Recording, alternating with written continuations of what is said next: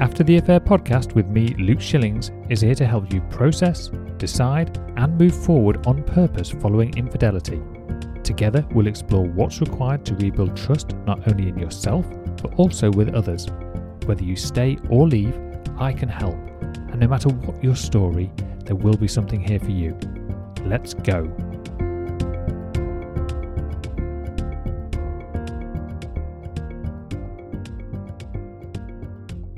Hello and welcome to the After the Affair podcast with myself, Luke Shillings. You're listening to episode number sixty-four. In this episode, I don't want to spend really any time talking about infidelity specifically, but more about the tools that I've used to help me overcome infidelity and how they have impacted other areas of my life. So there are a handful of things at play. If I think about my journey, my own personal journey, the key things that made a big difference were, drumroll, it's actually quite simple, getting clear on the difference between what I could control and what I could not. That was the first one. And I did that through initially journaling, and then that later evolved into the concept of a thought download. A thought is a sentence in our mind, and if we can extract it from our mind and put it onto paper, then it is separate from us. We're able to look back at it and reflect on it in a very different way. We can start to question it and challenge it and decide whether that's something we still want to believe. I found that incredibly useful in so many areas of my life, and particularly in relationships, but I mean all relationships, not just the relationships with your romantic partner, but relationships with my children, relationships with my parents, relationships with my colleagues. The next thing was finding at least one resource, a person, a group, something where I could just talk freely and not be judged. So slightly separate to, I suppose it's just a, a progression from journaling. It was being able to get my words out and have them reflected back to me and just know that they're being consumed by another human being who isn't judging me for the things that I'm saying and thinking in that moment. The third thing was when I realized that thoughts create feelings. It seems like such a obvious thing to say to me now, but I'm not so sure that it seemed so obvious at the time. I'd spent much of my life believing that other people were responsible for my feelings. My partner was responsible for my feelings. And you might be listening to this and still thinking, well, yeah, they are, aren't they? Or you may have listened to all my episodes and realised that actually that's not true and it's not useful. Other people do not control how we think and feel, despite how it sometimes seems. Our emotions are driven by the way that we interpret the actions, behaviours, the words of other people, not necessarily by those actions and behaviours themselves. It's just our interpretation, our judgment on them that gives it meaning that then creates our experience. And we know this because two people could witness the same thing and give it different meaning and feel something different. And they're feeling something different because they're interpreting it in a different way. Then the final step for me really was becoming much more in tune with my emotions. Now, I I was always very aware of my emotional experience. I, I know that some people are not, and some people have buried those emotions deep down and do everything they can to avoid them. I'm not so sure that I necessarily processed emotion like that uh, previously. I did acknowledge the emotion that was there. I just apportioned the blame for that emotion externally, rather than taking full responsibility and really just understanding where that emotion was coming from. I felt somewhat victim to my own emotions, believing that they just shouldn't be there, that I shouldn't feel this way, and I had these expectations about how I should handle any given situation, which, you know, on reflection was not helpful. It kind of kept me stuck. And when I think about just little incidents, little events where somebody, you know, like a work colleague, for example, I spent many years working at a particular company that I found actually very challenging to work at. There were the, the management was disorganized and quite frustrating. I found it at times. And then there were other colleagues that just didn't seem to care, and they weren't in line with what I thought was right. And that was okay that people don't align with my expectations. What the problem was is I was giving them the power to allow me to beat myself up because I shouldn't feel this way. I should be able to get over it. I should be able to handle it. And the reality was I wasn't equipped to do so. I'd never really explored it in that way. When we think about how to process our feelings, it can seem, certainly for well, for many people, I'm, I'm going to I was going to say stereotypically men, but actually I meet many women as well who also have buried their feelings away in some respects. There's particularly the deep ones, the feelings of shame, feelings of low self-worth, like they've not done what they should have done. They've not been a good enough wife or mother or sister or daughter. And although they've been very emotional, it doesn't mean that they're actually feeling the feelings. If we think about the, there's been a lot of research done that suggests that women in general are higher in neuroticism, the sensitivity to negative emotion.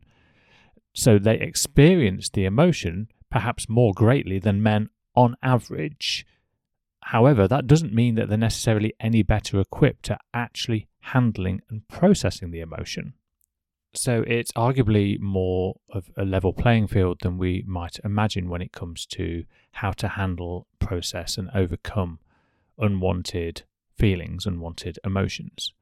Of course, it starts just by exploring, being curious, being really fascinated by what our bodies are offering us, what they are telling us, and how we can really listen to that and try and act more in alignment with it rather than against it.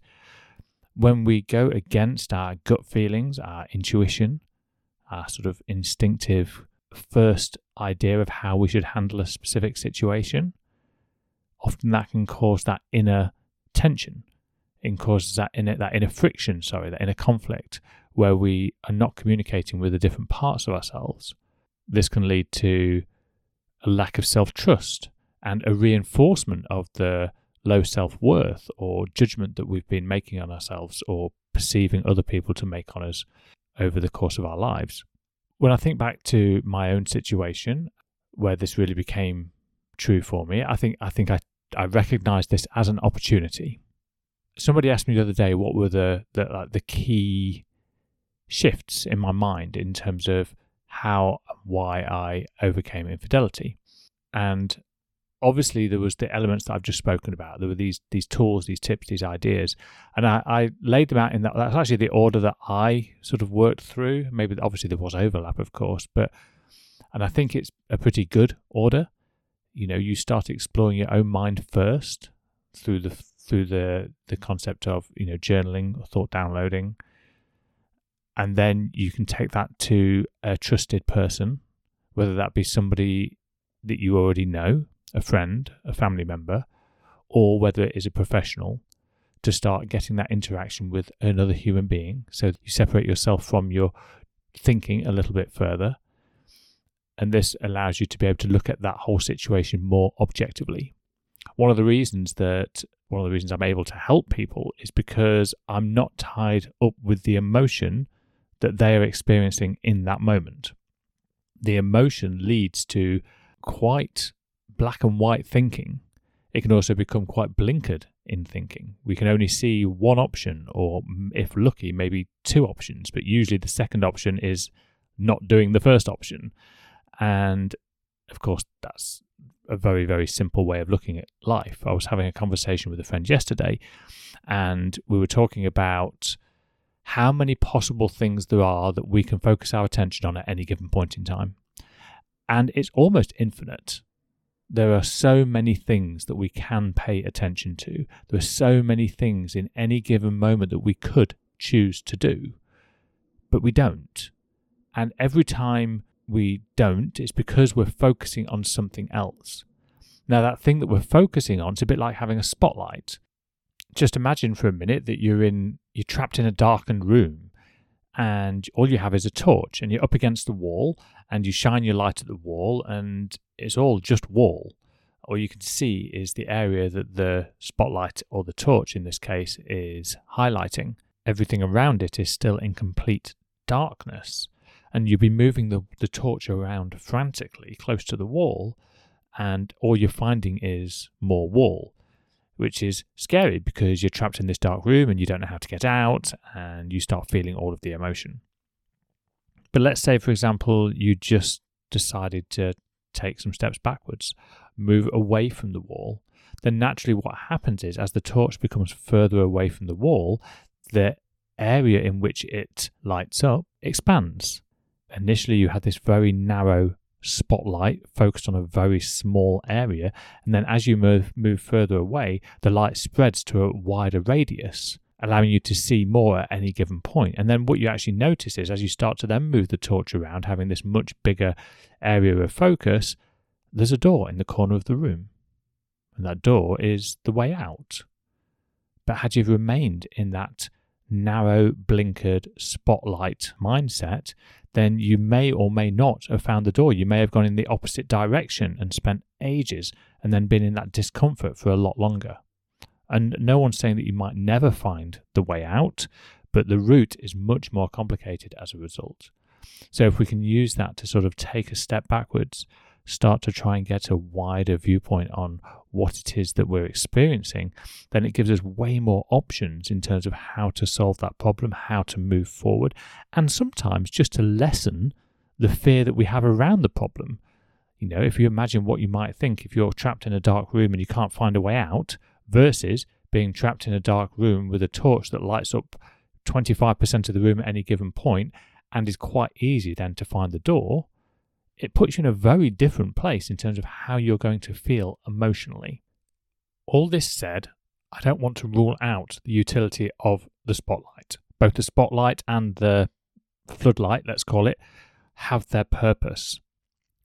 When we are struggling and we are focusing on a very narrow thing, then that is the moment it's worth zooming out and trying to cover a wider area with our light so that we can see more. We take more information in, we can make better, better decisions, we can make more clearer judgments, and we can focus on what it is we want. Once we have spotted the thing that we think is going to move us forward, then we can start to zoom back in and we can draw the spotlight back to that to give our attention to that.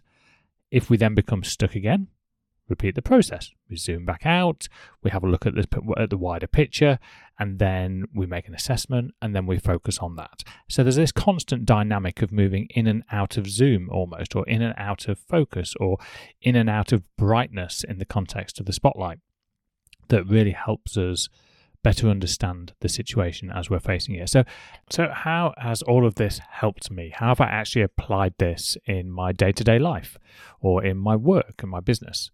Okay, so I can think of an example specifically at the beginning of this year when I had the opportunity to start delivering some workshops to a group of not necessarily my direct target audience, a slight, slightly adjacent, shall we say.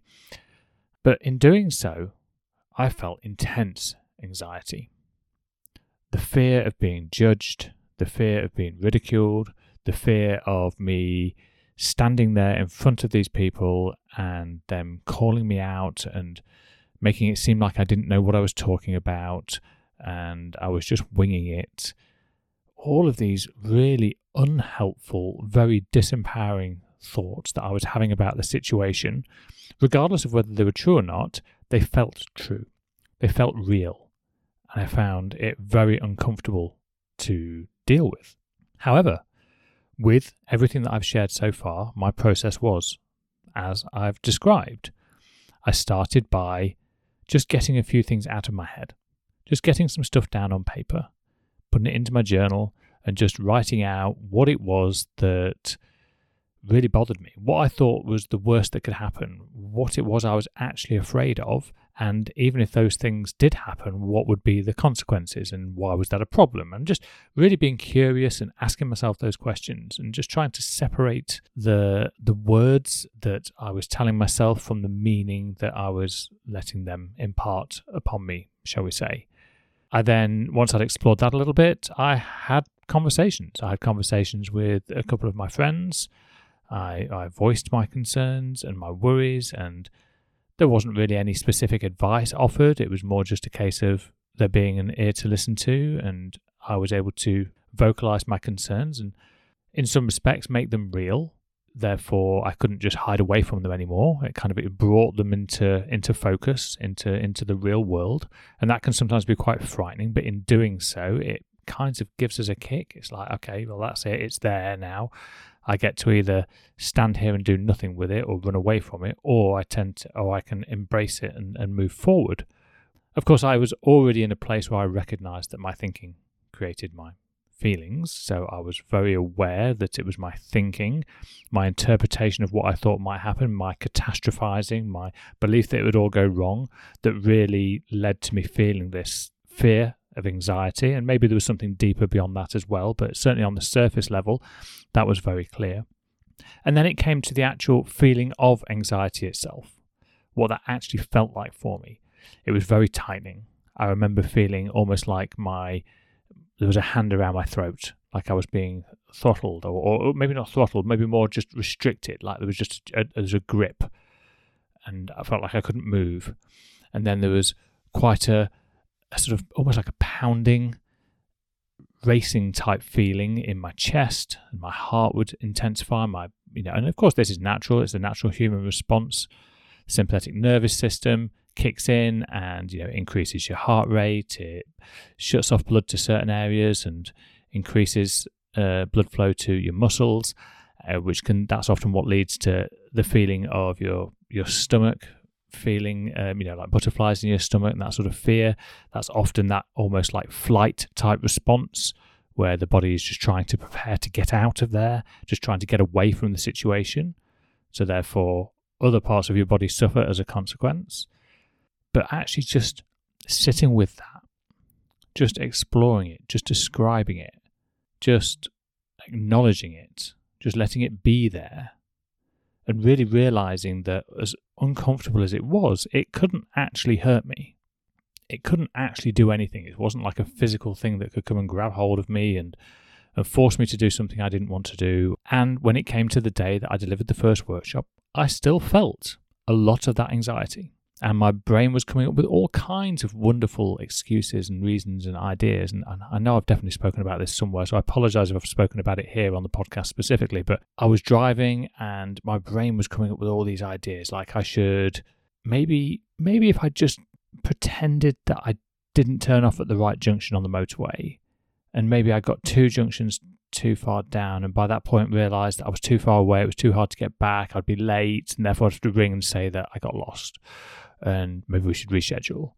Or I was thinking, oh, maybe I could pull down in, pull over in the in, in the lay-by and actually deflate my own tyre, just so that I could pretend that I'd got a flat tyre, so that I'd then have to wait for, I, I don't even know what, clearly not thinking this through. But these ideas were coming up in my mind. Or maybe I was just thinking sometimes, you know, actually I'm not feeling very well. Oh yeah, that's right, I'm not well. Oh yeah, yeah, my head's really starting to hurt. I'm starting to feel a bit sick. Oh yeah, perhaps, you know, I, I, you know, especially with, you know, COVID only been a couple of years ago, and all of the, you know, the, the worries about that. I wouldn't, I wouldn't want to make anybody else ill. So yeah, I know, I'll, I'll ring them and tell them that I'm, I'm gonna, I'm gonna go home. I'm, I'm maybe gonna let's, let's do it, leave it for another time. All these things were coming out of my mind, and it was kind of hilarious because as I was feeling all of those things and I was listening to my brain, I knew I'd already known in advance that I was going to experience, or I was it was likely that I would experience discomfort like that, and it's likely that I would experience thoughts trying to convince me to do something that I had previously committed to do and now was trying to get away from. When I, when I think about what it felt like, you know, I've already partially described the the feelings that I was experiencing. It was almost entertaining to see my brain working so hard to try and keep me safe, just because it didn't want to experience those things. And of course, what ended up happening is that I allowed those feelings to be there. I listened to myself. I kind of answered the questions that my brain was offering me, and just, I suppose, treated it a little bit like another person, like it was someone who was just looking out for me. So I just offered them reassurance, and I was sort of just doing that in my own mind. I was just sort of telling myself, and there's probably even parts where I was actually talking out loud in the car, if I'm honest, but it was that having that that dialogue to be able to comfort myself in that moment and know that, you know, the worst that could happen was a negative feeling. And I'd been through all the scenarios. What would be the worst happen that could happen on that day? Well, I could stand there and everyone would laugh at me, or I could stand there and people just fall asleep, or somebody might literally call me out for something. Like, these were all the things that were sort of coming up in my mind, or or maybe the workshop wouldn't go very well and I wouldn't be asked back to do any more. All these things that I was sort of potentially worrying about, I was I was really bringing them to the forefront to focus on them and asking that question. It's like, well, is that true? What evidence have I got to support that? And of course, in nearly all cases, there is zero. Now, that doesn't make the feeling just go away, but at least gives me that confidence that I can handle what's coming up, regardless of my expectations. So how did it go? Well, it went well. You know, I stood there, I delivered the material, I still felt nervous even at the beginning, but I started to ease into it as I was going through it. And I ended up going back every six weeks for the remainder of the year to deliver these workshops. And that has then, ex- you know, opened some opportunities in some other areas that I had not previously considered coming into the beginning of this year. So had I have let my emotions control me, rather than me taking control of my emotions, but not in a way where I was trying to dismiss them, I wasn't trying to avoid them. I wasn't trying to, you know, react to them. I wasn't trying to resist them. I was trying to let them be there and acknowledge them for what they were. In doing so, I was able to do the hard thing, which then led to a delayed gratification. There was a reward that came beyond.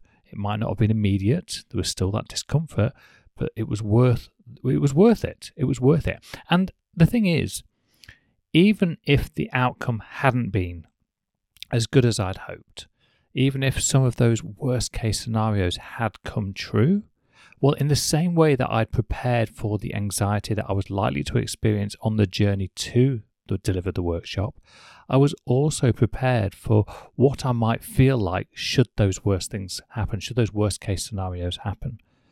I was equipped. It's the equivalent of building up that muscle. I'd been to the mental gym, let's say, and built up that resilience to know that I can handle hard things, even when they don't go the way that I hope.